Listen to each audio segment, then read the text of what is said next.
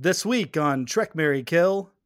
Jean Luc, Beverly, Will. Next. You're only as good as those around you. Those days on the Enterprise made me a better man, a better father, a better friend. I thought I could inspire people, bring justice to an unjust universe. You have no idea how hard it is to be in this world. Do not presume to know what I have and have not sacrificed for this. We have to be willing to go through that door to what's next. There's a whole universe out there. Wherever you go, we go.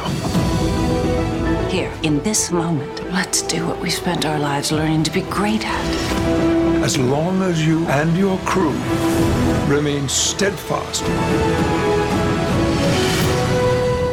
you are never without hope.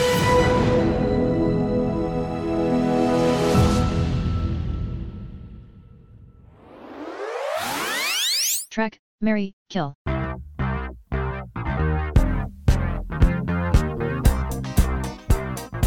Hi, I'm Brian. Hi, I'm Kristen. Welcome to Trek Marry Kill, the first Star Trek podcast transmitting via the Myriad codec. This week, we're catching up with the crew of the Enterprise D and their reunion special slash farewell tour, Star Trek Picard Season 3! Woo! Ow! I think we're both very excited about this. This is our childhood Star Trek. So we're, we're saying goodbye. Mhm. one last time. Uh, you know, growing up, I didn't have a real sense of how the world was. You know, I just like wanted to come home from school, and and when Star Trek was on, I wanted to watch it and enjoy it and have fun and meet the world and the characters. Then, as you started to get older, you started to realize the world's kind of tough out there. Not just like what's happening in your own life, but like at large. Then you have like the reruns and the DVDs to kind of fall back on to escape for a little bit. And then we get Star Trek Picard, and we're like, "Wow, our our uh, our, our role model, at least in my case, is around. He's coming back Mhm. uh, just when we need him."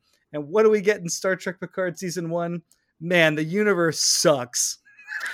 Yeah, awful. it's it's not escapism as, at all. It's like, wow, there's these people have real problems. Not that the people on the next generation didn't have, you know, problems, but they were 80s and 90s TV problems, not my son won't speak to me and I'm a drug addict, an alcoholic problems. So we're recording this, and the season has not yet completed. hmm we're coming out the week after it ended. This episode's dropping. So this is kind of violating my TMK ethos of there being a time element to letting these things lie. But I'm very excited to say farewell to this crew. This version of Picard seems less concerned with making sure the universe is portrayed as being objective abjectly miserable.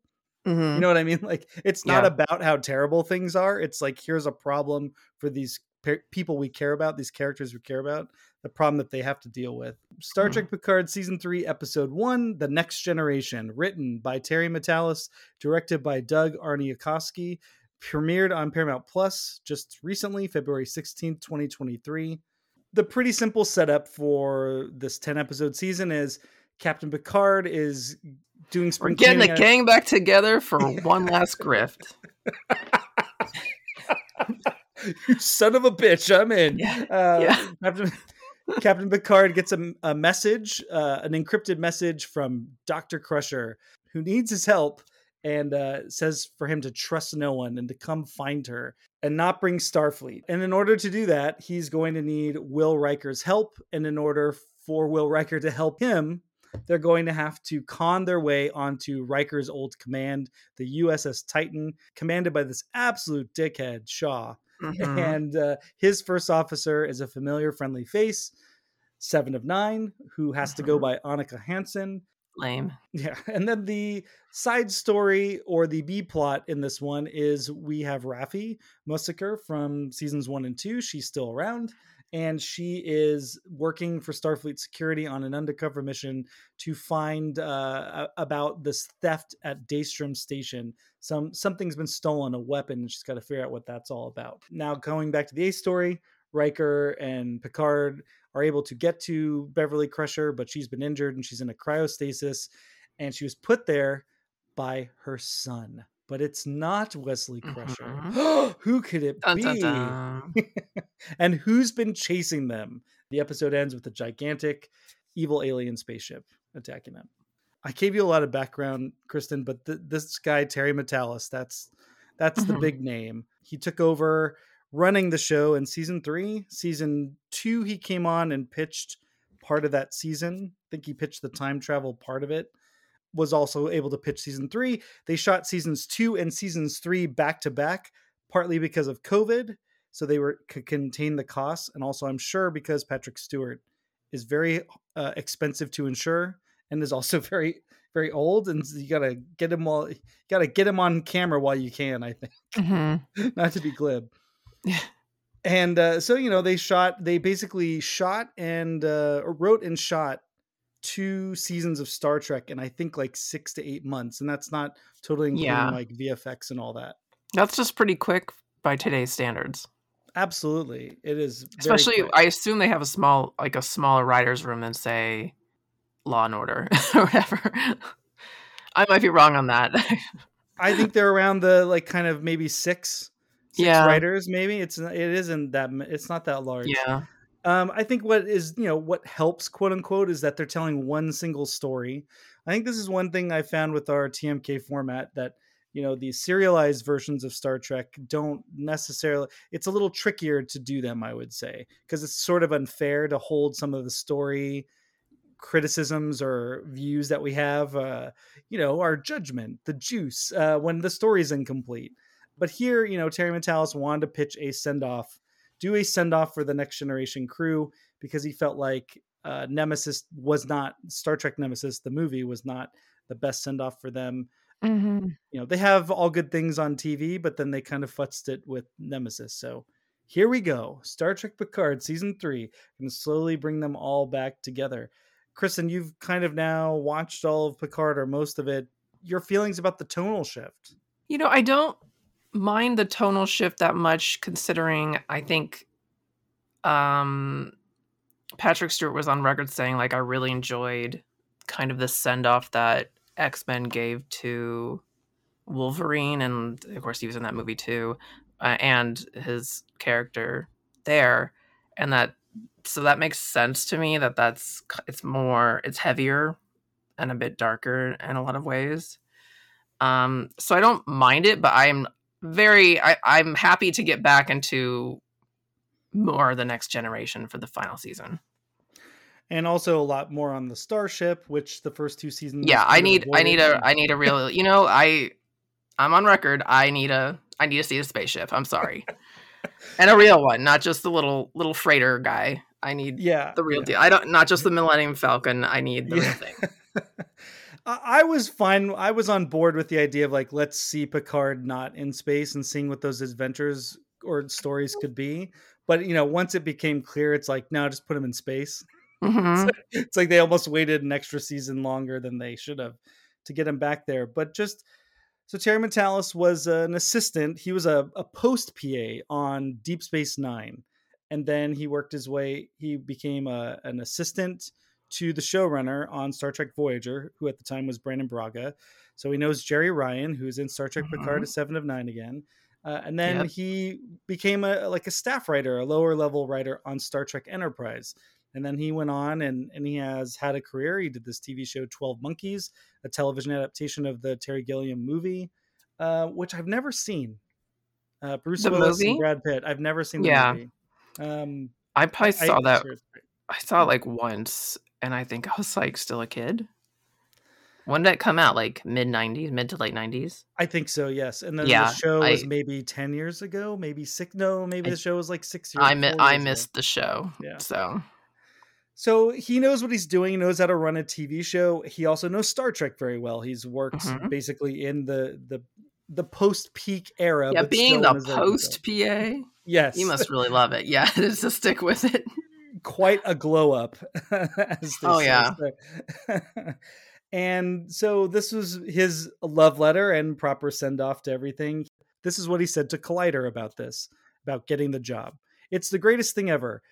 So I started working on season three while they were shooting season two. They were about halfway through season two when I began working on season three, he means. Jonathan Frakes was in the production offices prepping his episodes in season two that he was directing. I had worked on the first two episodes and then I had to move off and work on season three. I went downstairs because I knew right away I wanted to do Butch and Sundance with Picard and Riker. And I said to him, I'm like, I really want to do a lot of Riker next season. And he is like, oh, that's cool. He's thinking like a few episodes. And I'm like, no, a lot of Riker. he started when to get Riker's nervous. not on screen, everyone should be asking, "Where's Riker?" he started to get nervous, and he's like, "But I'm not a very good actor," and Which is nuts. what- yeah, and that's what he said. And I said, "You're an amazing actor, and I'm going to put you through the paces, but I really feel like it's going to be the anchor for a lot of it." We were off. It was really fun. So in season one, I very much remember that Frakes it was a big deal. They was even coming back to direct, you know, Patrick Stewart in Mhm. this launch, and then we find out later on that oh, Frakes and Marina Sirtis, Troi and Riker are going to be in the show in one episode. And Frakes said he hadn't acted in so long that he was terrified. And I remember because by that time, that was like episode seven or eight of Picard season one, I was really discouraged watching the show. Mm-hmm. But the episode I I pretty much I really enjoyed, and Frakes acting was great. Yeah. I was like, oh, I don't know why he was so worried, but it's like I guess. Well, I can double do the job. understand that. Like, if you, it's kind of like a muscle, I think, and also like memorizing dialogue, especially if you ha- don't do it normally, Yeah, it that part of your brain kind of goes away. Um, yeah, so like anyone who like goes away from like a soap opera for a long time and then they come back like, oh shit, like how did I ever memorize like, you know, three episodes a day or whatever worth of dialogue? Like that's nuts. Like it's it's definitely like a skill. what a great setup! Did you unconsciously do that? Because he's married to one of the biggest. I am I am well um, I am well my I am well aware of who he's married to. Yes, he's married to Genie Francis, who plays Laura on General Hospital. and he had. Although I uh, would argue and say she is not the biggest soap opera star, not even close, but she's up there. okay, She is iconic though. That's what I meant. yes, she's Yeah, a soap iconic. icon. He was on a podcast. I can't remember if it was the Dax Shepard one or if it was the official Star Trek one or something. Um, no, it was the I think it was the Michael Rosenbaum podcast, and I listened to it just because oh Jonathan Frakes was on, and he specifically mentioned G- his wife Genie that she could just read like she's been doing this for Mhm. so long and memorizing, and how quickly she can memorize, and he's like ah ah. He's Oh like, yeah, "This is gonna be it's like tough." it's one take. yeah. on- especially these days on General Hospital.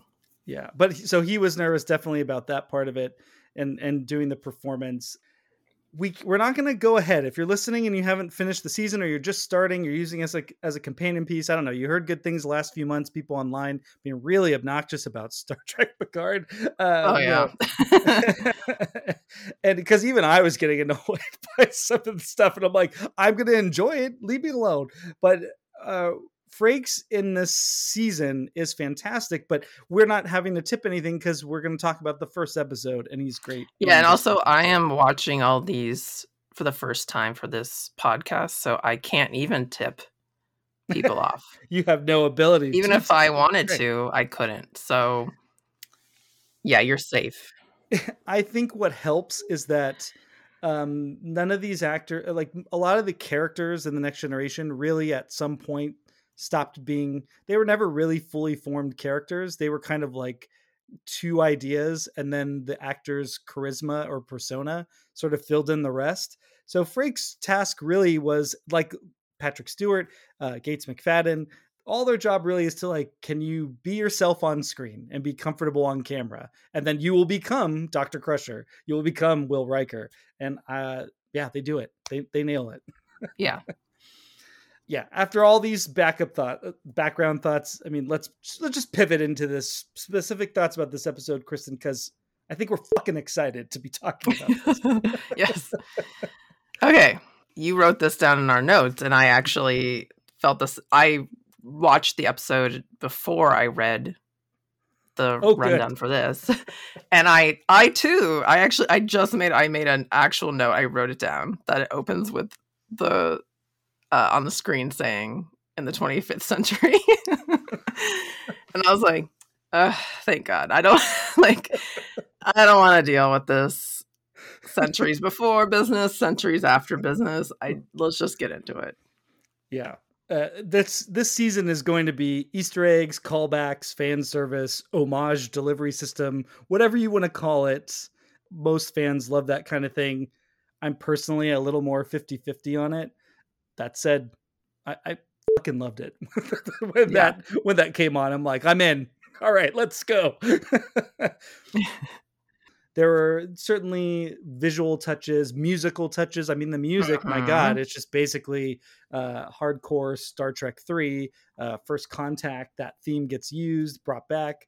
Uh, a lot of iconography, and also just like a lot of references. I mean, the first time we see Picard, he's looking at a painting of the painting of the Enterprise D that was in his mm-hmm. ready room all those years, and it was just nice to see it, just to acknowledge that it happened. Which Star Trek, Which, by the had sort of way, looks it looked back then it still looks now like a fan art that you would buy at a convention.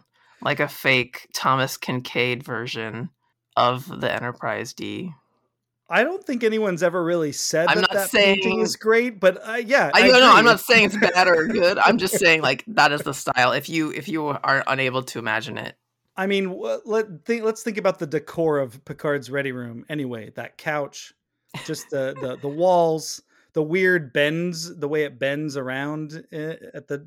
It's like oddly shaped. Um, Mhm. The fish, Livingston. the fish you know the the little model of the stargazer i'm like eh, it's not doing very much there the book in the case picard's Mhm. ready room we remember it but it's like yeah it's whatever it's just kind Yeah. of there but it, it was still nice to see the painting i i do wonder if it actually would have had that much prominence uh, after all this time in his Yeah. chateau um, but we get the chateau in this first episode because that's the, they have to knock that standing set out and clear the way for all their other sets. So this is where we get it here.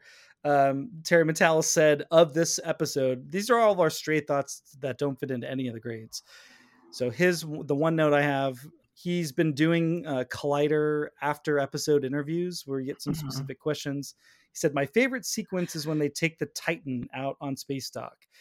It's a sequence that I've always wanted to do and write, and that sense of wonder of leaving port with the music up, the nautical sense of tradition, I love. So I'm really grateful I got to do it. It was wonderful seeing it on the big screen at the Chinese theater for the premiere. It was just oh yeah i bet yeah. Do you have any other stray thoughts? no Okay.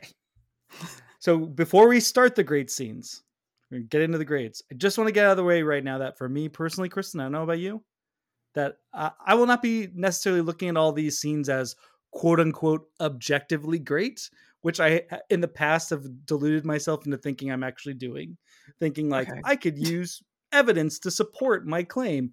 But in this case, I'm I'm just gonna make it clear like I just enjoy seeing so many of these characters again that it, I'm just acknowledging my objectivity is such as it is is, is out the window. So Yeah, I I don't you know, I kind of feel like if you have come to this podcast hoping for a completely unbiased view of Star Trek, um I think you have to keep looking. I think they're coming here to hear me wrestle with feelings versus objectivity. Hmm, And you saying none of that matters. This is what we should just talk about. yeah. yeah, maybe. I, I don't know why people come here, but maybe that's it. Maybe maybe someone leave us a comment. Why do you like it?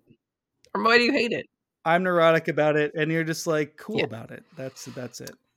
uh yeah my one of my one of my problems in life in general is i'm rarely passionate about literally anything um i lack passion in all things and um so i but i will say i'm excited All right, what well, lead it off. What what excited you the most?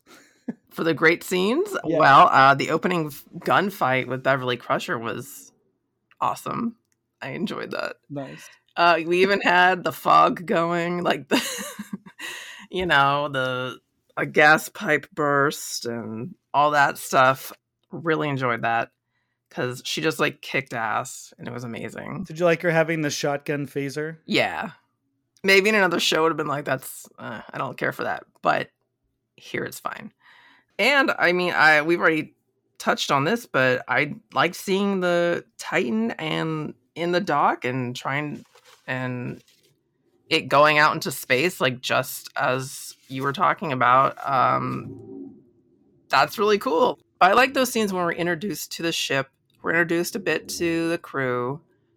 It's just cool. Like any ship either coming in or leaving space dock is is cool to me. And I, I got to see the spaceship. That's my thing. I, I know it's a starship. I call it a spaceship because that's what it is. Just all spacecraft.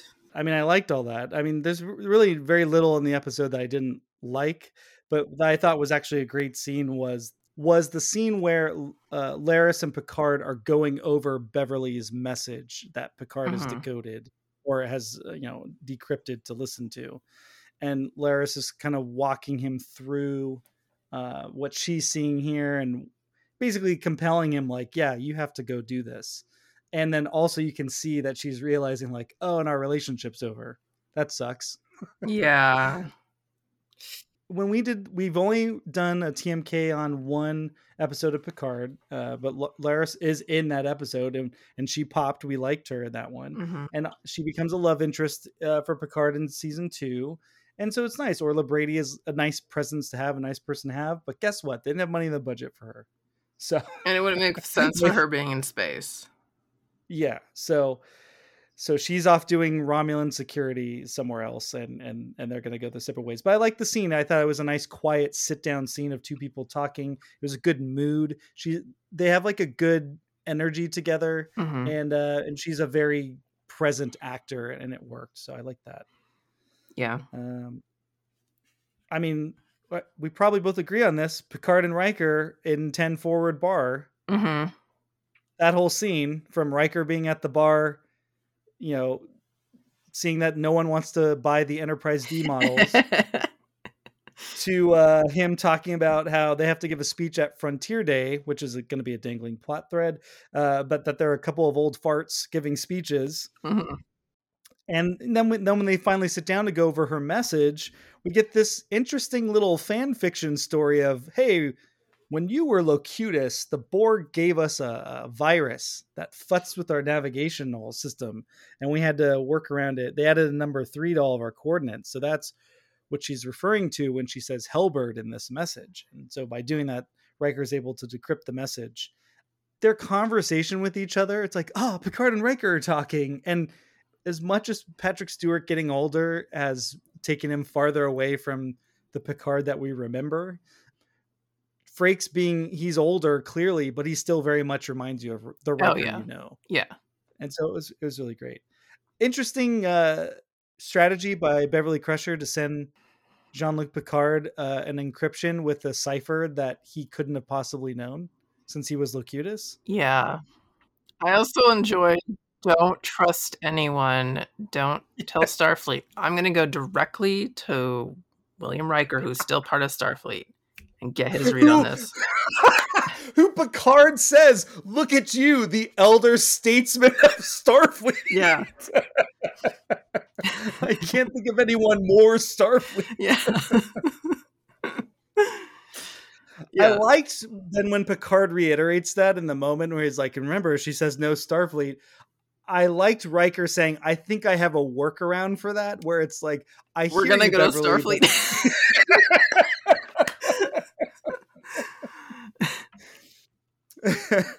he's like, we're gonna triple down on this. Mhm. uh, but I just thought it was great to see them back together, and yeah, there was there was no standoffishness. You know how like in a lot of these revivals, characters who haven't seen each other for a while, it's like there's and they did this in Picard. Like there's a standoffishness between them because it's been so long since they've seen each other, and and it's not here. And I do have a little comment about them at the bar. I did actually see the season two episode where they brought back Whoopi Goldberg.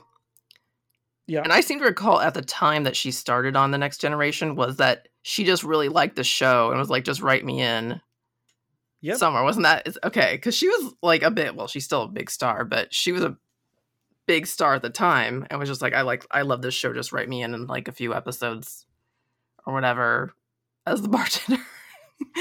They did a whole episode of The View where she was dressed as Guinan and was interviewing them ahead of Star Trek Picard season three. That's awesome. It's I really didn't see cool. that.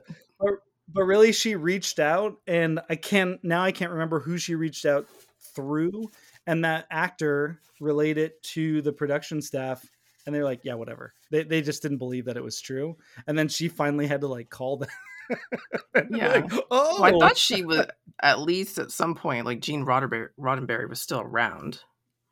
yes So I don't No, know no, if no, that's he who, still she, around for that who yeah. she reached out to. But yeah, like oh yeah, we got Whoopi Goldberg's agent on the line. Like oh, all right. oh I think Whoopi like she'd already won an Goldberg, Oscar, like fresh off an Oscar win, like just like a few years before or a couple years before. Yeah. Uh, now they're on the Titan, and I think you'd agree the entire sequence of from the moment, not the moment Seven greets them, but when she brings them onto the bridge, and then the whole leaving space dock sequence, or before that, we meet Geordi's daughter, Sidney. Mhm. Yeah, I put that down as well. Uh, but the whole sequence of launching the Titan, um, the Sidney LaForge beat, fantastic. Mhm. Made me made me smile. Is there something wrong with that ensign over there? I'm sure is intentional, or I don't know how intentional or unintentional it was, but very much a callback to Generations. It was kind of smashing two things from the opening bit with Kirk, Scotty, and Chekov launching the Enterprise B with uh, Ensign Su- or with Sulu's daughter being the pilot in Mhm. that case, and. so there's that idea but then the other one was all the drama that's happening uh, at the beginning of generations with the enterprise b when they're trying to rescue these refugees Kirk is getting anxious and he's like lifting out of his chair and Scotty leans over to him and says, "Is there something wrong with your chair, Captain?" And he like whispers it to him just like how Picard whispers to Seven, "Is there something wrong with that ensign?" Mhm. So it's like it's a weird it's an maybe it's an unintentional homage to Yeah. Star Trek Generations, but it was funny nonetheless. And Sidney LaForge, we're gonna get to know her more. And then I love did you love Riker embarrassing her? Um, yeah, a, a little. I mean, I love the whole thing. Like, just let's just razz like- the crew. Yeah. He's like, crash, crash LaForge, because you crashed your shuttle Yeah. twice. that was great. Yeah, I also put down um Picard and Riker in the um bunk beds. Yeah, that's that's a great scene. So this comes after what was my next scene, which is they meet Captain Shaw, the the and biggest. and I don't know if we mentioned it, but they're on the ship because they're they've pretended that they're doing some serious inspection. like a surprise. yeah, inspection like surprise, we sent the the two old, yeah. old dudes to make sure she's running okay. and in this ruse that they're trying to uh, pull off, they're trying to convince Shaw that Titan needs to change course and go to where Beverly is, even though it's just outside of Federation space. It's it's all who cares. so, so, but you know, Shaw's not here having any of that. He's like, I don't care who you are. We're going where we're supposed to go because Admiral Picard, you're retired, and Captain Riker, you don't have a ship. So I'm following the orders given to me by real officers who have actual jobs Mhm. and he's not impressed by them and he gives them the business yeah, this role i guess was written for the actor todd stashwick and obviously every word was crafted with him saying it in mind because it's definitely exuding a certain energy. But yeah the bunk bed scene do you want to see anything more about that? No, it's just funny. yeah so you got two old men in bed in bunk beds and picard saying this is humiliating and Riker's just laying there. But i really like that scene not just because it was funny but because kind of like that scene with Laris, it Laris, it's just like a slowed down, momentarily quiet scene of regret because it's where they're talking about I haven't seen Beverly in so long after all this time and I don't know what happened. And it's it's a good he's in like a thematic place where he is in those bunk beds and then the emotional part of the weight of this person he had such a connection with Mhm. um that it's like there's a sadness to it in in, in multiple ways He- like obviously his position he's no longer respected and now this this concern um it was kind of it's a, it was kind of a scene i thought we'd get more of in the other two seasons Mhm. uh so it was nice to see it show up here uh, any other scenes i have two more No, I just started watching very intently after that. So no. yeah. Uh, so after that scene, Seven confronts Picard and Riker about what's really going on. And I really like that scene. It, it gave Seven a nice moment. That's just how she kind of talks about, you know, you and Janeway convinced me to join Starfleet, and now I got to put up with ass- assholes like Shaw, and you know, it's like, how do I fight my instincts when I all I'm supposed to do is follow orders? But also, there's a it's a good scene of confrontation because Riker doesn't know her, so Mhm. she's talking to Picard like, you know, what's up? What's your what do you you know what are you doing old man? And Riker's like don't talk to him that way. And she's like he's my friend. I can talk to him however I want. Yeah. uh, it was it was a nice beat. But uh, this is the part that made me laugh. It's not like a hard laugh but it's for me it was like a top five laugh in the episode. So she's like what's going on? And Picard says I received a message from Dr. Beverly Crusher who is the chief medical officer of the Enterprise. She goes I know she is And so I just love the way she's like I've seen Star Trek I know I know, I know she is. yeah. Seven of nine doing the homework. That's that's right. uh, which fits perfectly with her character. Yeah. of course she does. So then, this is my last great scene of the episode. Raffi figures out who the Red Lady is, so she's investigating this stolen weapon, and then she finds out through, you know, pretending to be a junkie. She finds out from this Orion information trader that there's something involved with the Red Lady, and he doesn't know anything about that. She figures out what the Red Lady is. It's a statue of Rachel Garrett, like a uh, ceremony for this new statue. Rachel Garrett was the captain of the Enterprise C, if you didn't know, from yes- yesterday's Enterprise. And so she rushes to go to the ceremony and say, like, warn everybody, like, there's about to be a, a terrorist attack. And she doesn't get there in time, and she's there to witness the whole event happen. And that's where we get the reveal of this portal weapon. And it was a creepy scene, like her trying to get in touch with them, uh, like her Mhm. panic, and then just the static, the you know the the jammed signal, and then the the visual effects were fantastic uh, of the portal, and you hear all the screams of the people Mhm. dying. There's like cars the- driving as- on the freeway. yeah, yeah. Um, and, like the building is uh, sucked into a portal and then dropped in another area of the city. Uh, so I just thought it was a, like a visual, well done thing, a good moment of tension, and one of the few time, and it like paid off finally after like two seasons. Raffi's paranoia really coming, like her taking action immediately. You know what I mean? Mhm. In the previous two seasons, she's like, something's going on here. We have like six episodes of her being like, why won't anyone listen to me? And like this, she's able to do that. She's working with the handler who's empowering her. I feel like we should just say who the handler is, but I'll, I guess we'll wait. So Yeah, I don't know. It it seems is. pretty obvious. Oh, you don't? Okay, great. Best Trek tropes. I put down the night, the space nightclub slash bar trope. I love it when you're at like we have two bar scenes basically, and I always love a bar scene and Star Trek. Um, it's just fun for me, like the weird colors of the drinks, just all the weird stuff. Like there was, in Raffi's scene, there's a guy eating weird space sushi. I enjoy that stuff. Um, some people might, but might not. But I enjoy a good Star Trek bar scene. the Raffi part of it is taking place on a planet called Matalas Prime, which is named after Terry Matalas, the showrunner, but it was named that's a planet from Enterprise. The Ah. the senior writers on Star Trek Enterprise were razzing him and they said, Let's name this terrible planet of criminals and creeps after the junior writer here, Matalas Prime. So that's that's what that's reference to. I like that too. I just thought so many things in sci-fi have ripped off Blade Runner now, so that whenever I Mhm. see it, I'm just like, no, don't do that. And that's what at least the Matalas Prime portion of it was. But yeah, but whenever you see it in Star Trek, it's always kind of funny, but also you know cool at the same time. Any other ones? Yeah, so Beverly Crusher having a secret son, which plays into the trope of Beverly just getting laid out here by secret people or ghosts. Uh, we know for sure it's not Picard, though. they they didn't dispel the possibility that it could be an anaphasic life form. That's still on No. the table. It could be a ghost baby. and I, I mean, uh, this isn't so much a tr- specific Star Trek trope, but just like the captain of the Titan being a total prick. That's just fun. like, not everything needs to be super easy. Of like, oh yes, of course, I'll do whatever you say. Let me maybe I can tweak that a little bit. So yeah, you're saying it's not necessarily a trope, but there is a trope in play in that dynamic the evil admiral trope. Mm, yeah, but yeah, this yeah. time it's reversed where Picard is the evil admiral.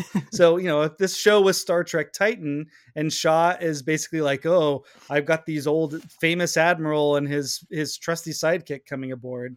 And then they come in and they say like change direction and do all this stuff. He's like, "No, I'm not going to do it. I'm Yeah. putting my foot down." So yeah, that that's what I have in there as best Trek trope is the evil the inversion of the evil admiral trope, hmm which I think some Star Trek fans call badmirals. I think Admirals. that's the online, yeah, the Mhm. online term. I have two more. Do you have any? No, go ahead. More. Space dock is that a trope? Yeah, for sure. I mean, it's always great to see it. Yeah, space dock comes up a lot. And then blue colored space food. Yeah, just great. Shaw's. I, I assume that's the protein part of his meal. He's, you know, he's basically eating it like it's a steak, but Mhm. it's basically food, like a spongy thing dyed blue. It looked interesting. Ugh, I bet that tastes so bad on set. ugh. They give you like a bucket to spit into, but ugh. we've talked about uh, cup acting, food Mhm. acting. We haven't really gotten into. Food acting is a thing, as Kristen mentioned, the bucket, and a lot of times you will try to intentionally like not eat, like not put the food in your mouth and all that stuff, and try to shoot around it. Star Trek Six, very famously, Nicholas Meyer bet William Shatner that he couldn't eat on every take, hmm. and Shatner basically because it was it was easy money for Shatner, he was like, "Fine, I'll take that deal," and he basically ate on every take for his cl- Oh the s- my God. shots where he's eating. Yeah, but it's a good way to make yourself sick. Oof. Apparently, Chris Pratt on um Parks and Rec would just eat everything that they like. He would never spit anything out. So, like by the end of the day, he'd have like fifteen hamburgers or whatever. I think Az- Aziz Ansari spilled the the beans on that one. This is before he got like super jacked for Guardians of the Galaxy. Guardians. yeah. yeah. worst Trek tropes. I put down Raffi the drug dealer, even though like she's faking it. I'm getting kind of tired of it. It's like almost a, a caricature of like an addict at this point. She's that character. Yes, she has always been that. Yes, a caricature. And it's sure. just getting really sad and like you don't know she's faking it at first. And I'm just like, oh God, we here we go again. Like they haven't cured addiction in the future, apparently, which is just sad on its own. But yeah, it, for this particular show, I mean, it's not something we really see in any of the other shows, really, that I can think of. But it's it's getting a little old for this one. Yeah. I also put that the the plan that Riker and Picard have is like a little half baked. it's not a very great plan. Yeah, I mean they're at space dock at Earth. It seems like very easy to confirm that Picard and Riker are supposed to be there. Yeah. A very quick, let me just call down. Oh, the inspectors are tied up in a broom closet, the real ones.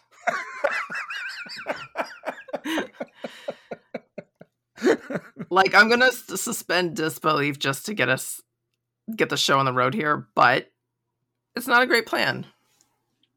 Yeah. Well, I mean, they in Star Trek, usually they talk about the plan a little bit more. Well, they hang a lantern on it by Picard being super not enthused about it. Yeah, but yeah, it's it's just a little half baked. That's all. And it does kind of play into Riker's the character that they're setting up, which, you know, in that bar scene, Picard apologizes. He's like, Thank you for coming to meet with me. I'm sorry to take you away from your family. And Riker says, setting up his emotional arc, he's like, Actually, I think Deanna and Kestra would appreciate some time away from me. Mhm. Um, so I think kind of like the goofy middle-aged man trying to figure things out. Middle with a- aged. No one lives to be 140. It was Star Trek times. Oh, I guess that's true. Yeah, that's what I was going off of. See, setting Mm. up but you know, he's you know he's going. He's got kooky, half-cocked ideas because he's he's trying to. I mean, it's a something to ground miracle of science that two 70 year olds have a, what, 10, 11 year old daughter. That's tr- that's It's true too. wild. Well, I can't. I am fuzzy on Kestra's age. She definitely in season one. She definitely does come off like ten or twelve. That's that's for sure. Mhm. I have nebulas disrupting ship functions at random times Mhm. in in non-specific ways, but just to inflate the drama. So sometimes they can scan and detect certain things and not others. It it dampens their power in some ways and not others. And it's just sometimes it's pretty annoying. And my feeling on writing around all that is don't emphasize it. hmm You know, what I mean, like the way of writing of writing those things better is just not write them. It's like, Yeah.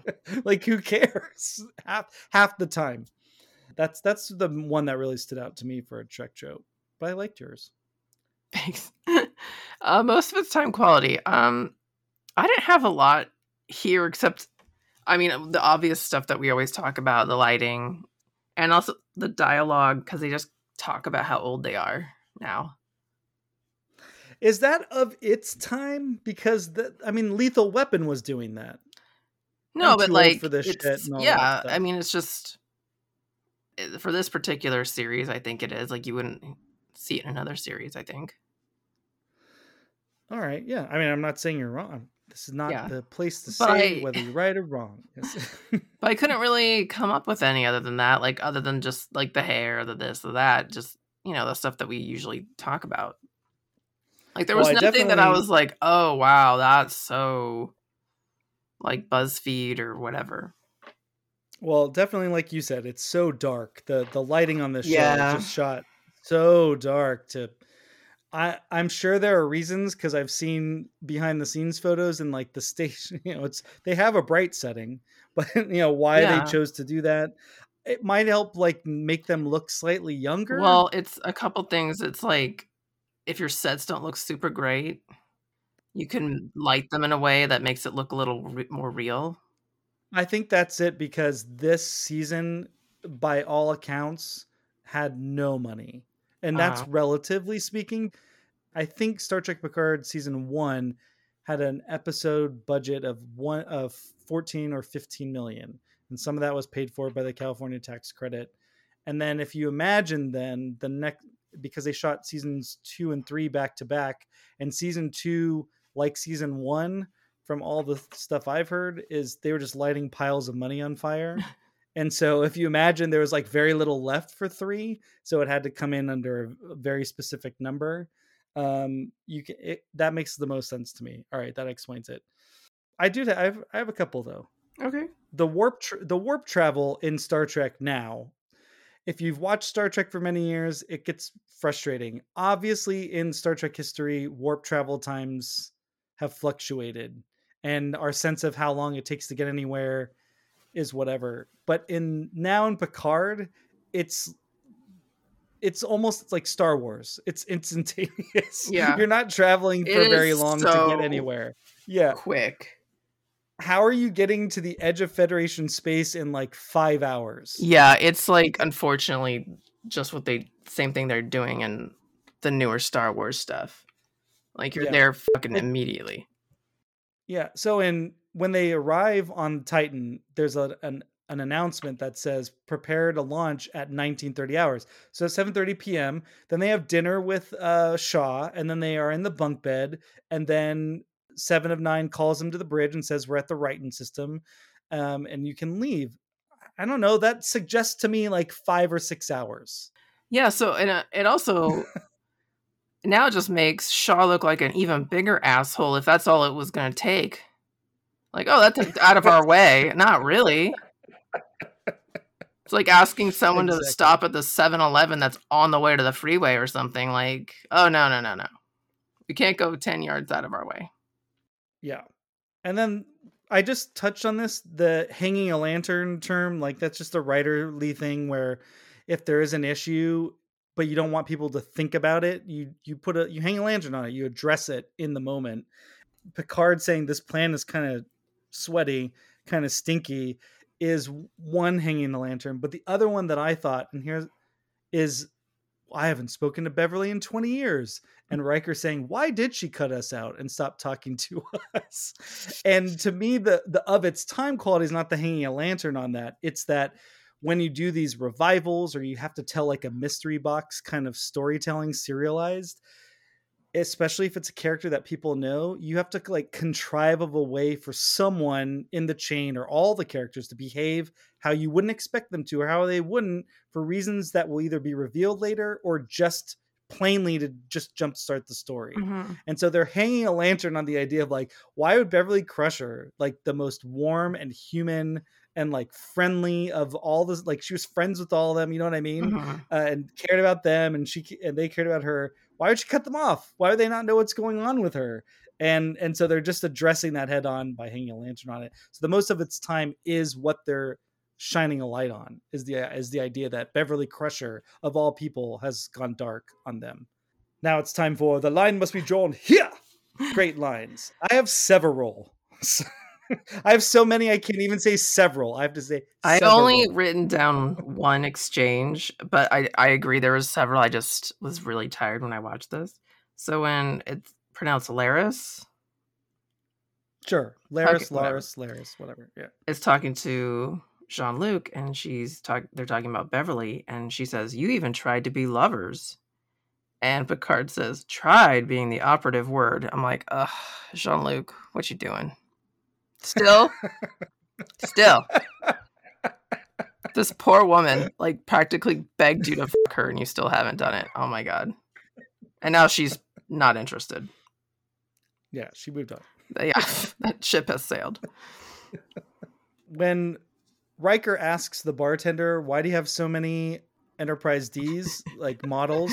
Oh, I should have said that in the of its time. Those models belong, I think, to this company called Eaglemoss. Maybe it's like a collectibles company. And for a very long time, up until the pandemic started, they were licensing. They were making models of every ship you could think of in Star Trek. Uh, and so I think those were some of their Oh, that's models. that cool. they used. There we go. Um, and so he goes, "Why do you have so many Enterprise D's?" And she goes, "Oh, the fat ones. No one wants those." Fat ones. and, then, and then Riker says, "This is the line I have. You hear that, Jean Luc? No one wants the fat ones. That's Galaxy class to you, young lady." and then I actually did have the line where after Picard apologizes for taking him away from the family, it's a great line because it's it's revealing a level of depth we haven't seen from Will Riker in a long time. He says, "Actually, Deanna and Kestra will appreciate the time away from me. How can I help?" And it, it's like a perfectly sets up what he's about in this season of the show. What Mhm. like he's like, I got this problem, but I don't want to deal with it. How can I help you? Yeah. I, I thought that was great. When they're launching the ship, when the Titan's leaving the space dock after they clear the doors, Hansen says, "Let's go to warp nine. And Picard leaves, leans over and says, "Aren't you supposed to let engineering know about that?" And she says, "Actually, we don't do that anymore on the new ships." hmm And Riker, and then Picard says, "Oh, okay." And then he goes, "You're going to be a captain before you know it, Commander Hansen." And Riker says, "Excellent recovery, Admiral." and Picard goes, "Shut it, Will. It's more the excellent recovery, Admiral." Mhm. I guess I can't. No, I gotta. This is one of the great lines because knowing who's saying it, it's it's a spoiler, but I won't say it. Raffi is asking her handler what, like, she needs to do something. She's got this information about the red lady, and she basically convinces her handler to like help her out. And the handler says, "You are a warrior." And it's like, yes. As soon as I saw that line on the screen, because it's all text, I got so excited. I'm like, I know who's saying that. I know who it is. And it was made me very happy. When they're in the bunk beds, Picard says, This is humiliating. And then Riker says, It reminds me of my cadet days, only I don't remember having to get up to pee this much. Yeah. Another old joke. yeah. My prostate just shot to pieces.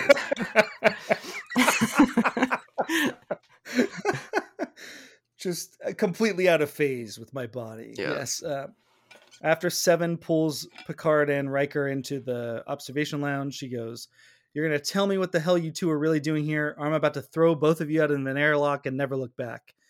And Riker says, Watch it, Commander. That's how you talk to an admiral. And she says, It's how I talk to a friend. Mhm. That was great. And then this exchange between Seven and Picard when she's like, it's hard being an officer. She goes, How can I inspire when all I do is take shit from someone like Shaw? How am I supposed to just ignore my gut, ignore my instincts just to follow orders? And then Picard gives her a corny line, but I liked it anyway. He says, If you find that answer, will you let me know? Because I never did. Hmm. So I just, you know, Picard being, uh, you know, Picard being a, a shoulder, uh, sympathetic. That was nice to see. And then when they board Beverly's ship, they get their phasers ready, and uh, Picard's hand like seizes up because of adrenaline, and Riker kind of groans when he gets his phaser, and he goes, "Terrific! Your hands are stiff. My knees are killing me. So long as we don't have to move or shoot, we should be fine." Yeah. So, the Anton Karidian Award for Best Performance. I think this is going to be a surprise to you. I don't know. Todd Stashwick as Captain Shaw. Oh, really? Wow. He establishes a character and a point of view right away, very strongly. It's an energy that we've never seen Picard and Riker have to face before, and how they he has them on their heels. Um, and the good thing about this season of the show is they don't totally fold our characters; like they still push back at him, but he's such a strong-willed person, or he has such contempt for them that it really shined through. I'm only saying that because it's like well, I mean, I'm here interested to hear. That's who my nominee is. Who's yours? Um, my nominee is Jonathan Frakes, um, because I just love him. I think that's fair. Listen, I am biased because of what happens later. So it's but like, yeah, like we can we can Yeah. give it to Shaw this time, and I'm sure we'll have another opportunity. that was my thinking. But Okay. I, you know what? At the very least, you know, we've got to mention Jonathan Frakes storms out of the gates. Yeah. He's fantastic. Uh, I thought every, I mean, I really did think everyone was good, but I mean, let's still move into the next one.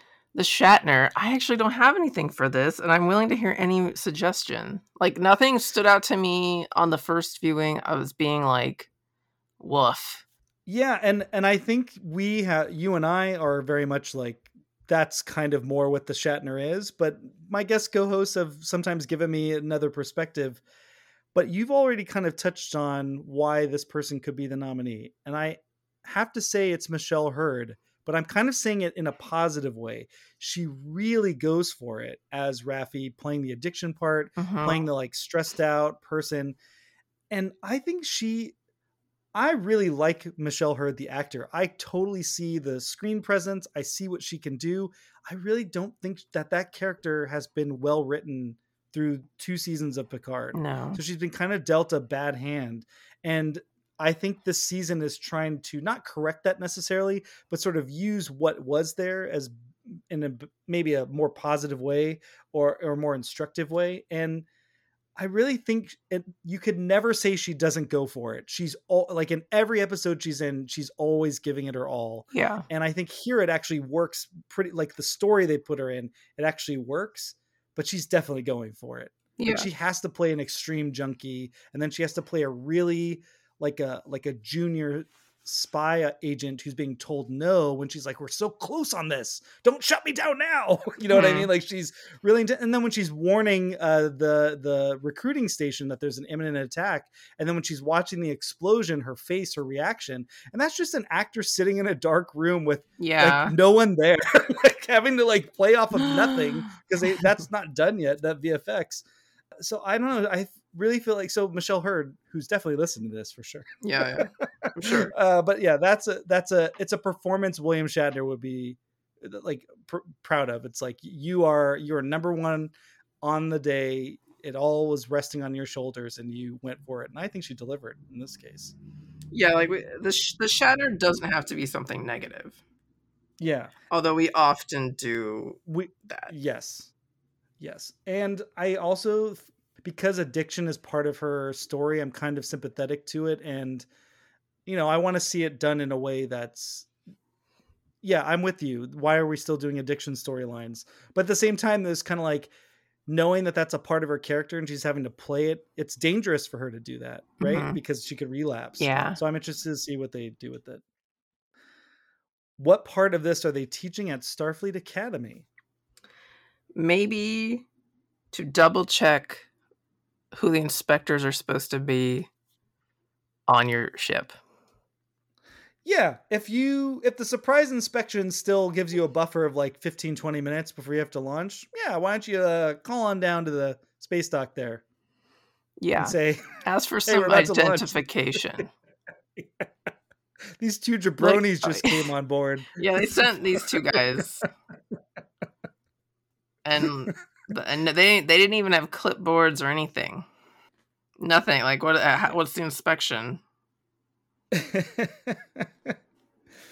Like Uh, to make I- sure I think you're not violating any OSHA rules here. I was kind of sweating it because I didn't really have one, so you just bailed. You just bailed us out. That's a, that's a perfect one. Yeah. okay, so I think that because our next question is usually, what would the predecessor show or captain do to resolve the conflict of this episode? I think for now we're gonna retire. Who would that? Well, it would be? be the predecessor show is Discovery. The Mhm. predecessor captain is uh Kirk. Is Kirk? Yeah. So Well, that's that's how you would play it. But why would it be Kirk? Wouldn't it be like Janeway? I thought was, previous to like in so previous to Star Trek.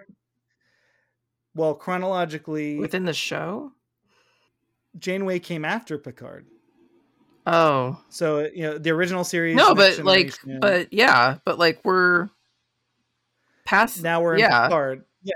So then it would be Voyager. Okay, so Janeway, who gets mentioned in this episode. But my point is this: I think it's a little bit harder in the serialized s- storytelling format to pick out what the conflict is because Yeah. it really is.